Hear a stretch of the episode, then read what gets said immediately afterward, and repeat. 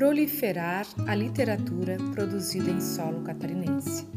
Divulgar os diferentes estilos, gêneros e contextos de criação textuais. Gerar reflexões críticas e encantamentos com a palavra. Divertir, comunicar, convidar o público a ler a diversificada e rica produção escrita de nossa cena literária. Essas são algumas das propostas de nosso podcast Página Sonora, um projeto da rede de bibliotecas SESC Santa Catarina. A cada 15 dias, novas leituras de diferentes autores serão apresentadas no Página Sonora.